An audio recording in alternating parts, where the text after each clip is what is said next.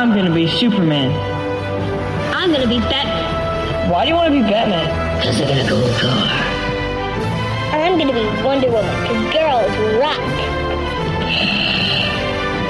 I'm gonna be baby Jesus, Why do you want to be a baby? because he can save the world.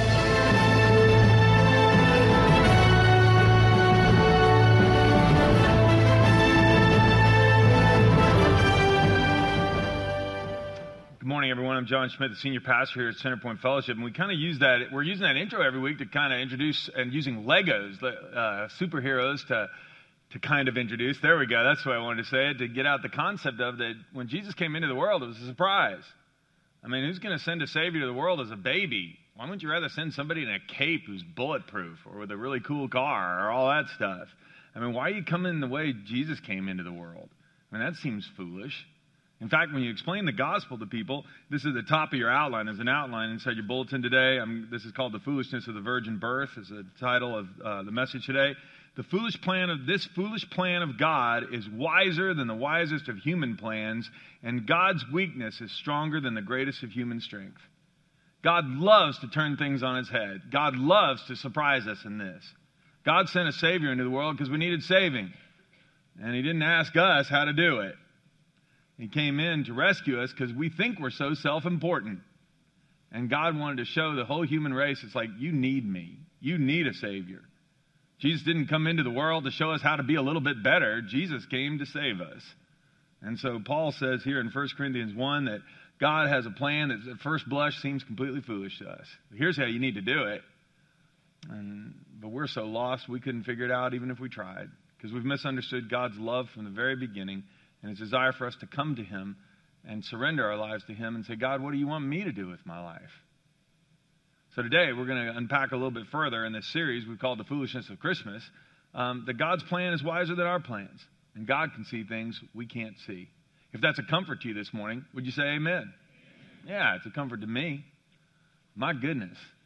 Think if I had to figure it out. I can't even figure out how to put toys together for my kids sometimes, you know, or other things like this. When you think about all the things that come with Christmas, I can't figure out how to shop for my wife, and that's another whole confession. Anyway, we'll uh, we'll go on, but imagine if you had to figure out how to save the world. Well, we don't have to. The Lord has already done this, and he, and this story shows us in a wonderful way how His uh, the foolishness of God is much wiser than anything we could have ever imagined. Let me pray for us.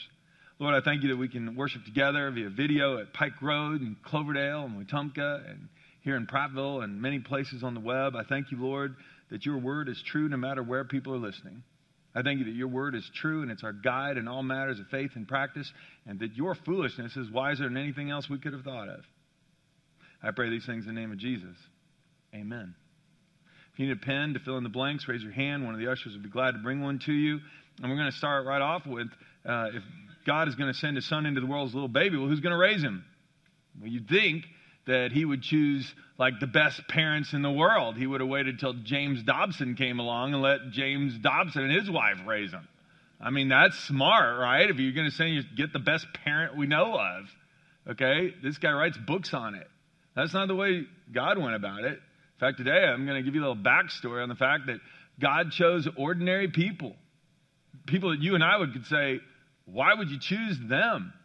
Because they were available and obedient and willing to do what he said. So, point one, let's talk, start with Mary first. God foolishly chose a young girl named Mary to be the mother of the Messiah. The Messiah is the anointed one. Uh, Hebrew, Messiah, Greek, Christ. So, Jesus the Messiah, Jesus the Christ.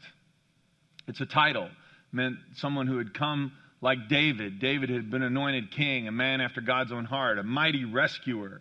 David was the one who killed the giant with the sling and the stone, was the best king that Israel ever had.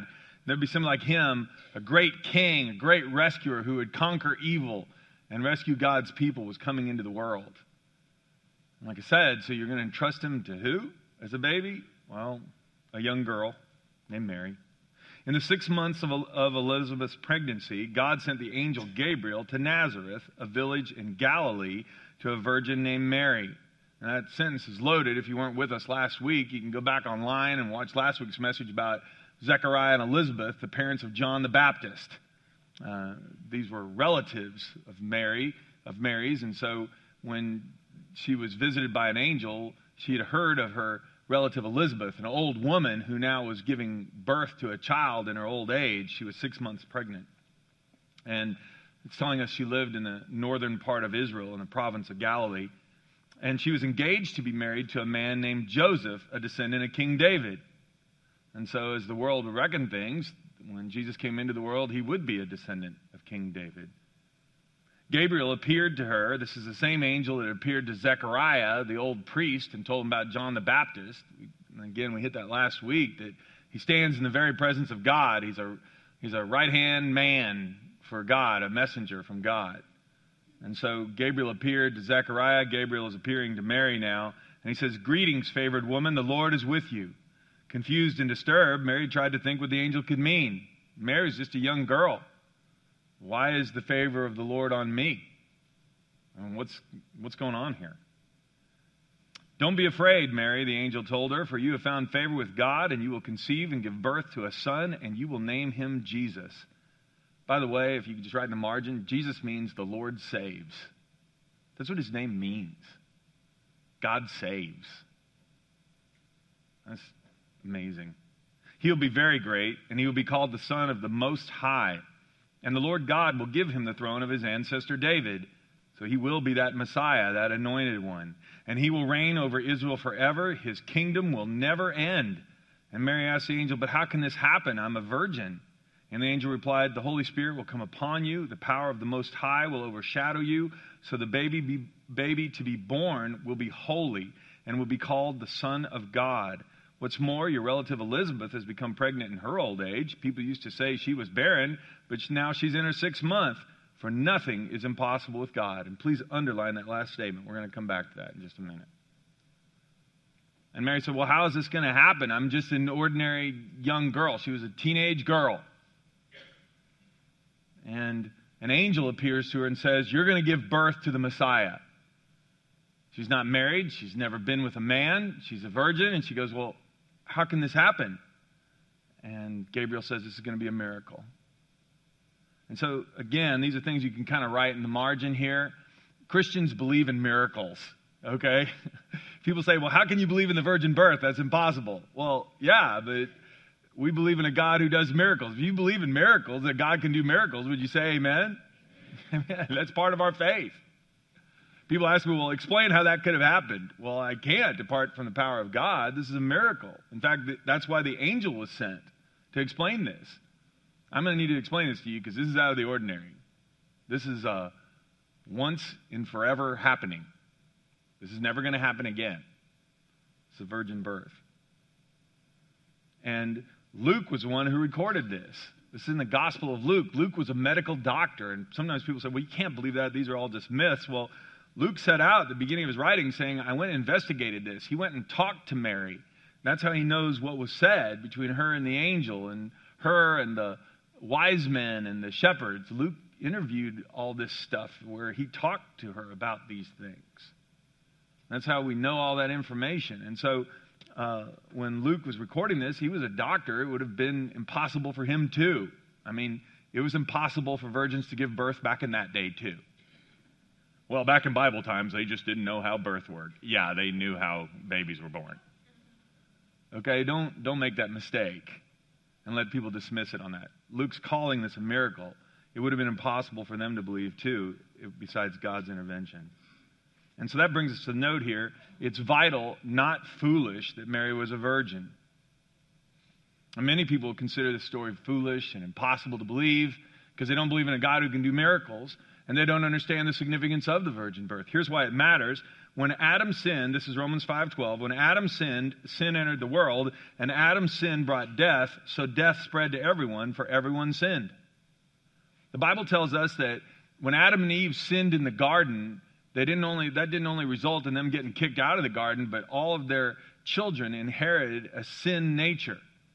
We know the right thing to do and we don't do it. We know the wrong thing to do, and we do it anyway. Can anybody agree with what I'm saying so far? Okay. Uh, this is who we are. And we're born this way. We don't have to teach our kids to cheat or steal. We have to teach, teach them how to share and be honest. There's always an honor code, never a cheat code. Hey, we're starting the semester. We're going to teach you how to cheat and lie. Some of you here aren't good at that, so we're going to fill you in. Nobody ever does that. It's always an honor code. Why is it always an honor code? We don't have to teach people how to gossip. We don't have to teach them how to throw a temper tantrum. Kids do that all on their own. I mean, I used to think, I used to wonder, did my wife teach them how to do this while I was gone at work? Because I'm telling them something, they get their, my wife's going, no, get your back in it and really scream when dad comes home. She never taught them that. She was just as frustrated with it as I was. Well, where did it come from? And the Bible says, well, we inherited that. And so there's no chance in the world that we're going to grow up and live a sinless life on our own because we're all born with a sin nature. And Romans 6:23 says the wages of that sin nature, the wages of sin, when we sin, the wages of sin is death. But the free gift of God is eternal life through Christ Jesus our Lord. Well, how would Jesus help? Well, 2 Corinthians 5:21, God made Christ who never sinned to be the offering for our sin. So we could be made right with God through Christ. This is the logic of the gospel. We're sinners hopelessly mired in sin. It's like two guys walking along a road and we fall into a pit that's 30 feet deep. Well, I could offer to help you out and you could offer to help me out, but neither of us can get out. It doesn't do any good to rely on you because I'm in the same pit you are. I'm in the same condition you are. But what if somebody who never fell into the pit came along and could throw us a lifeline and pull us out? Well, that person could rescue us.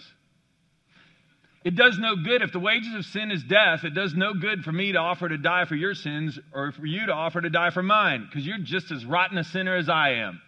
Would you turn to the person next to you and say, You're just as rotten a sinner as I am? Would you do that? Say it.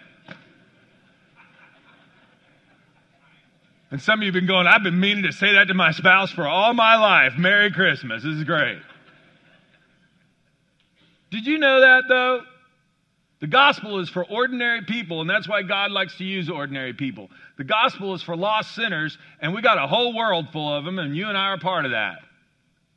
The gospel means good news. Here's the good news. Even though you and I are lost sinners, God sent his son into the world, his sinless son, and his sinless son paid that penalty. I can't die for you, you can't die for me, but Jesus can die for all of us, and he did. The penalty's paid once for all. This is the news that we want to shout from the rooftops. It's what we celebrate at Christmas, and it all came about because Jesus did not inherit a sin nature. If he had been born in the usual way, from relations between Joseph and Mary, he'd inherited the sin nature just like you and I did. Now, some of us sin more than others, but we're all sinners. And we're all lost. But Jesus never sinned. He was fully God and fully human at the same time, and that's what was happening here when the announcement was made to Mary. This is going to be God in the flesh, and he will be born holy. Adam and Eve came into the world when they were created. They were in this world sinless until they sinned and fell. And so through Adam and Eve, we were introduced to sin and death. When Jesus came into the world, he was sinless and even though he was tempted by Satan himself, he never sinned. And so through Jesus, there is righteousness and life. I want you to hear the good news this morning. Good news is that Jesus Christ came into this world to save sinners. Paul said, Here's the good news Jesus came into the world to save sinners, of, of whom I am the worst. The guy who wrote most of the New Testament said he was the most wretched of sinners. So I think you and me can celebrate that. You and I can celebrate that too. That's good news for you and me. So God made Christ, who never sinned, to be the offering for our sin so that we could be made right with God through Christ. And that's why it matters that she was a virgin. And yes, it's a miracle. And yes, it was hard for them to believe in those days too. That's why it's recorded for us. And that's why it's recorded that an angel announced this. Because this was God's Son being sent into the world. A miracle. Now, if that's the case, then here's a life application for you and me. Nothing is impossible with God. That's exactly what Gabriel told Mary. Nothing is impossible with God. Would you say that out loud with me, please? Nothing is impossible with God. One more time. Nothing is impossible with God. Now, Mary was going to have to believe that because the angel was telling her something that was flatly impossible. But the angel said, Well, it's impossible for an old woman to give birth to, but look at Elizabeth. She's six months along. Nothing's impossible for God. Jeremiah 32, 17, the prophet Jeremiah recorded this, O sovereign Lord, you've made the heavens and the earth by your strong hand and powerful arm. Nothing's too hard for you. The only question is, do we believe that? And so often, I mean, here's the telltale sign whether or not we believe it. Am I going to pray about this or am I going to worry? Because I'm going to worry, it depends on me. I got to figure this out. Lord, I got to figure this out. No offense, Lord, but I, I need real solutions here. I can't waste my time praying. I need real solutions. So I'm going to worry because worry always solves things. And Lord, I'm not going to seek your counsel. Why don't I get on Facebook and just post about it in a fit of rage? That'll help. And we do foolish things like this. And we could say, well, nothing's impossible for God, and yet God's way, well, why don't you ask me for help?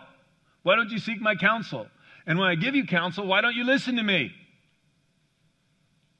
Well, because I don't want to do that. Hmm, so you don't really trust me. And now we're back to faith again, what it means to have faith in him. And so you got to think Mary had some kind of wonderful faith to trust all this. And that's why she was chosen. I put in Psalm 32:5 here. Finally, I confessed all my sins to you and stopped trying to hide my guilt. I said to myself, I'll confess my rebellion to the Lord, and you forgave me. All my guilt is gone. And you go, John, why'd you put that under nothing's impossible with God? Because I run into people all the time and say, God can't forgive me. Yes, He can. But you know what we need to do? We need to come to Him and confess our sins. Now, there are some people believe they're too far gone. I talked to somebody just recently again, invited them to come to worship with us here at Centerpoint. And they said, Well, if I walk in, lightning will strike me. I go, No, it won't. No, it won't. God loves you more than you can possibly imagine. Now, I'm too bad a sinner. It's like, No, you're not. You come. Hear the good news. Confess your sins, get right with Jesus. He'll make you clean. I mean, that is the good news. If we confess our sins, he is faithful and just. He'll cleanse us from all unrighteousness. In Psalm 32, David said here, Man, I stopped trying to hide my guilt. I confessed to the Lord. He forgave me. All my sin is gone. Please take this verse to someone you know this Christmas who is far away from God. It says, God doesn't love me. God can't forgive me. I'm a lost cause. Give up on me. Never. Never. I'm going to keep praying for you.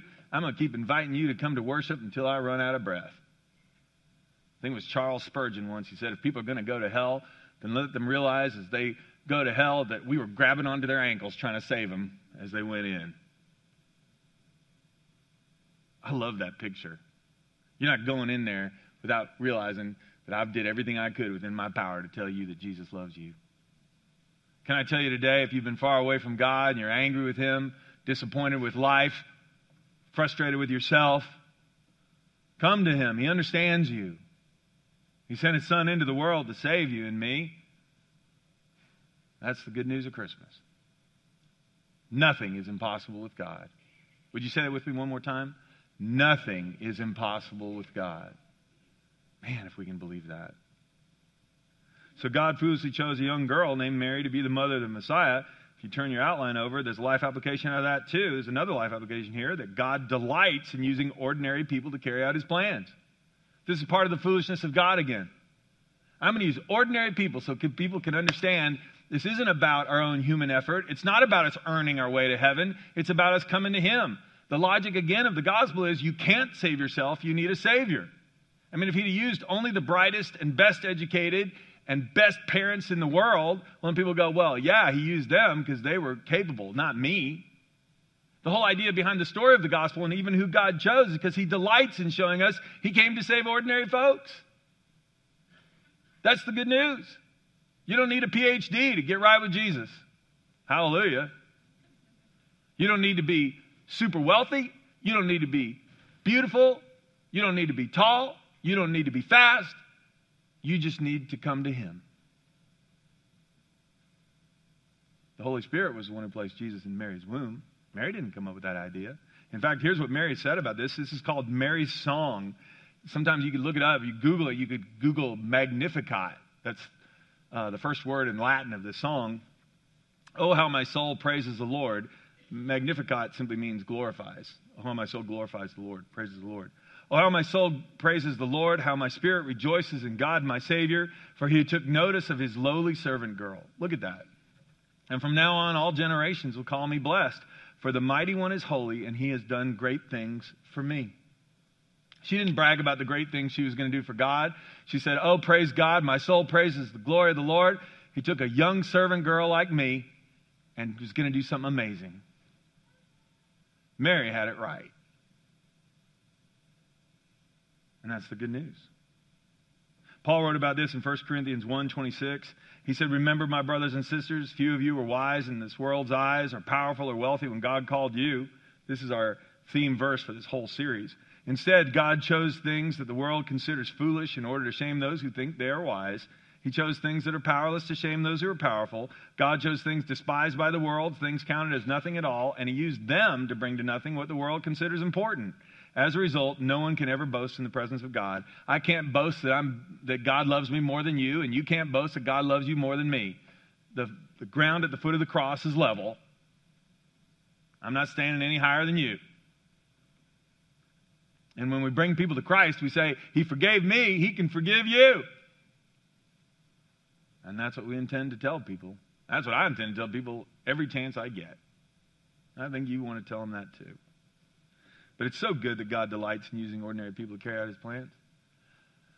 I remember a number of years ago when I was first getting going in ministry, I was asked to do a funeral for uh, a man who had died in a small town not far from here. And uh, it was from a small, small town not far from here. And, um, and so the undertaker from that town, it was kind of a, um, a funeral home where there was a father and son business. And this guy had been pretty important in the community. And so the the senior, the dad of the funeral home party, he was the one who officiated this because this was important to him.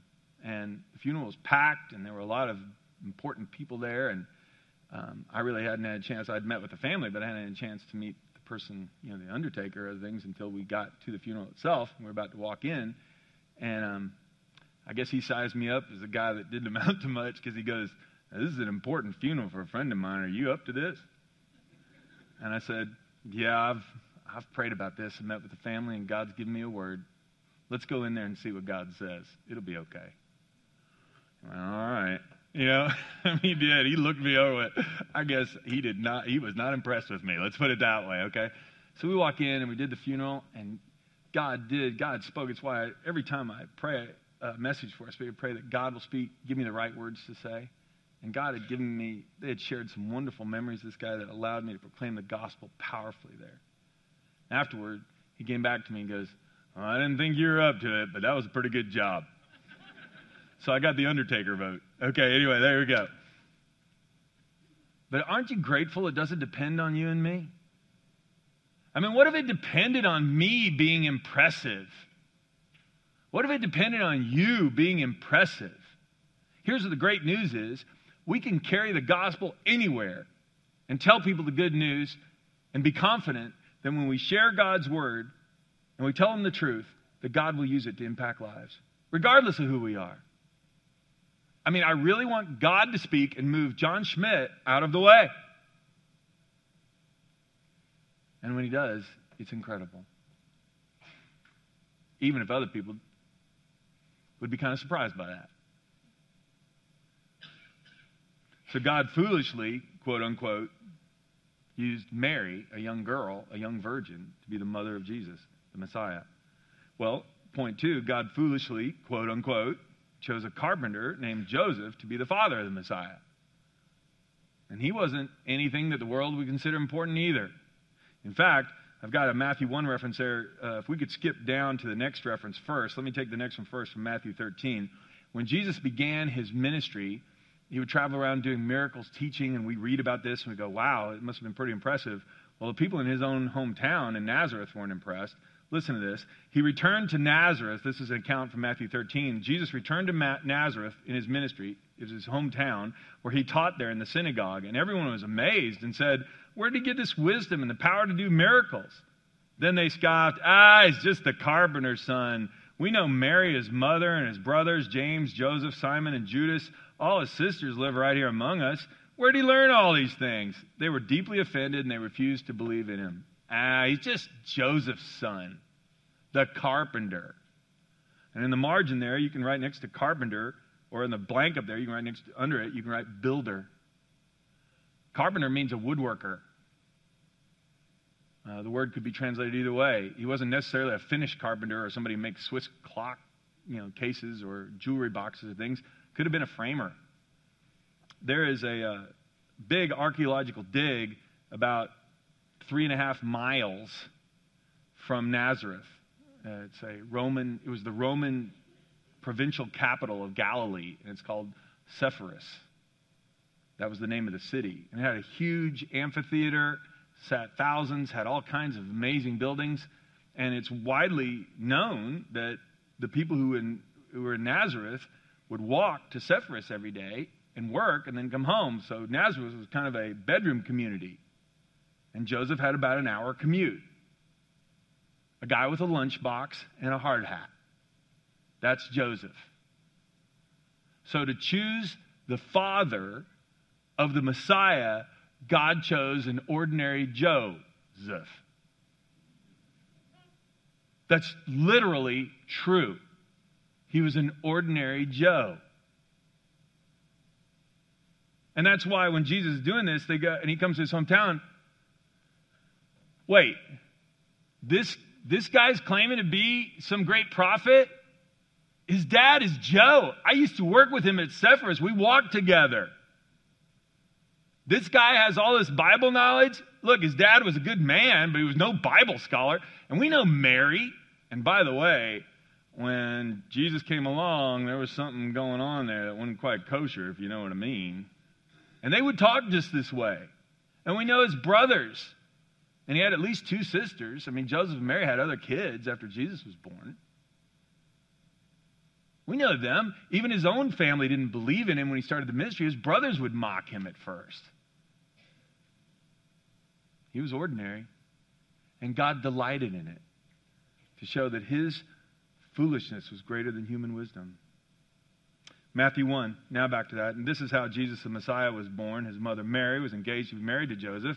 Before the marriage took place, while she was still a virgin, she, be- she became pregnant through the power of the Holy Spirit. Joseph, her fiance, was a good man. He didn't want to disgrace her publicly, so he decided to break the engagement quietly.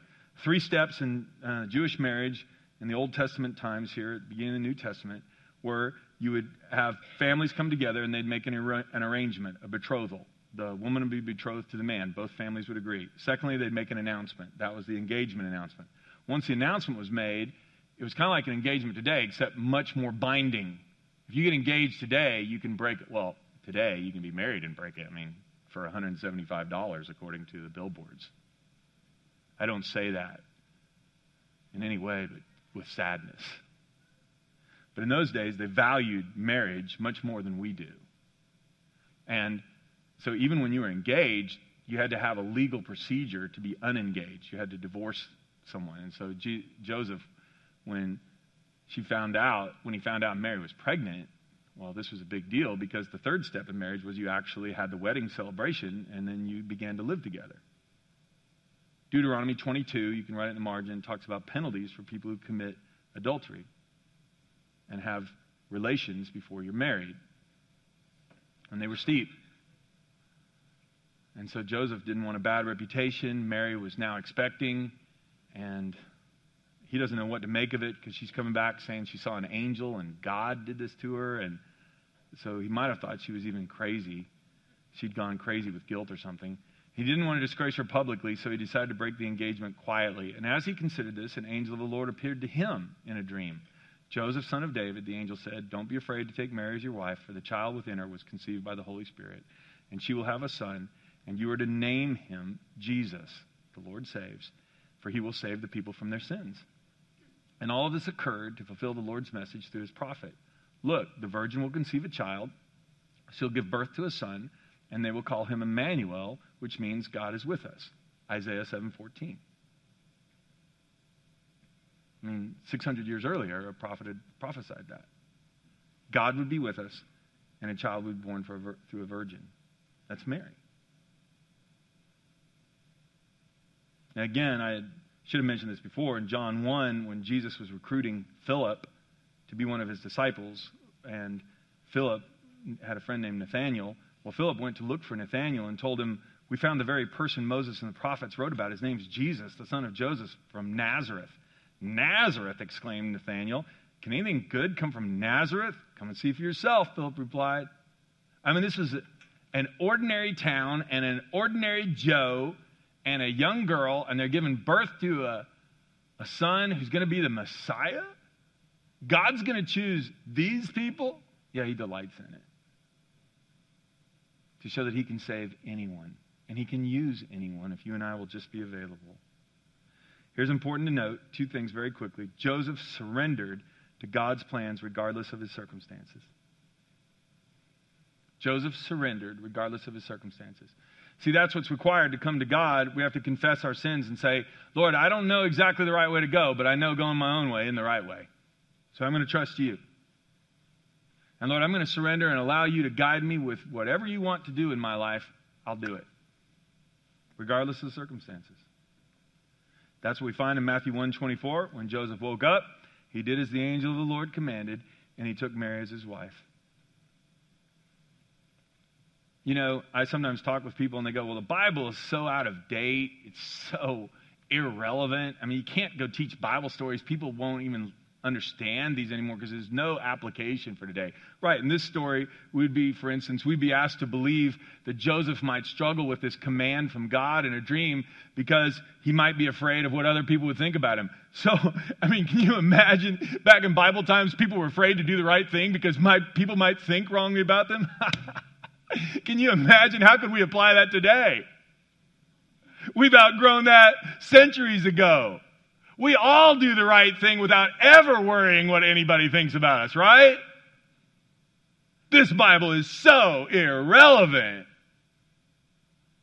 Oh, wait, it's not. And the reason Joseph was chosen, because he did as the angel of the Lord commanded. He was an ordinary guy, but a good guy.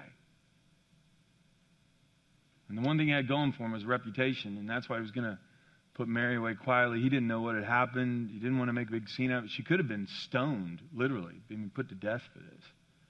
And if he took her into his house, then it would basically confirm to everyone that, well, something been going on. Romans 8:28, here's what Joseph would have had to believe. And we know that God causes everything to work together for the good of those who love God and are called according to his purpose for them. If God calls you to do something difficult, but you know it's the right thing to do, if we do it, this is what we have to believe about God. Here's another life application that's related to this surrender is a choice. Surrender is a choice. Joseph had a choice, and Mary had a choice.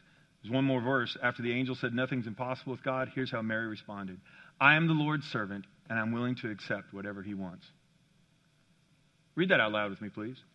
I am the Lord's servant, and I am willing to accept whatever he wants. Now, that's a choice because you and I, the Lord will never make us say this. This is something we have to say freely. He gives us a free choice to obey him, a free choice to disobey him. Every single day, he wants us to surrender to him. What if we started this week and we said, I'm the Lord's servant, I will accept whatever he wants? And then we read something in our devotional time about forgiving.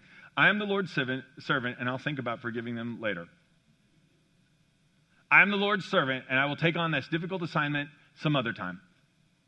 I am the Lord's servant, and I'm convinced He has somebody else that's going to do this because I'm not going to do it.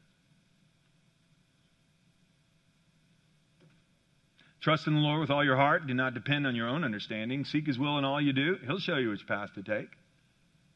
Easy words to read, hard words to choose. But the question is, are we going to do it? Down at the bottom of the page of your outline, there are four simple steps that we often say here at Centerpoint. It's a pathway to help us love God more. Are we going to surrender, listen, pray, and obey? Every day. Today I'm going to surrender. Today I'm going to listen. Today I'm going to pray. And today I'm going to obey. That's why God chose Joseph and Mary, because they were willing to surrender, they were willing to obey, they were willing to listen. They weren't necessarily, we don't know if they had great IQs. We don't know. They seemed to be pretty ordinary. The people around them in Nazareth didn't think they were any big deal. But God thought they were a very big deal because they were faithful. So, God delights in using ordinary people. Good news is we got a whole room full of ordinary people right here. You know what God would delight in? Is if you and I would surrender and obey no matter what He tells us to do. Jesus came into the world to save sinners. Ordinary, garden variety sinners, just like you and me. Would you pray with me, please? Lord, I pray that we will proclaim the good news of Christ wherever we go, and we will do so with confidence because we are certain that this is a message for everyone, not just a few of us, not just the best of us. We don't have to earn our way into heaven. In fact, we can't. I thank you, Lord, that the good news is proclaimed far and wide, uh, can be proclaimed far and wide by ordinary people, just like us. And I pray that we will proclaim it.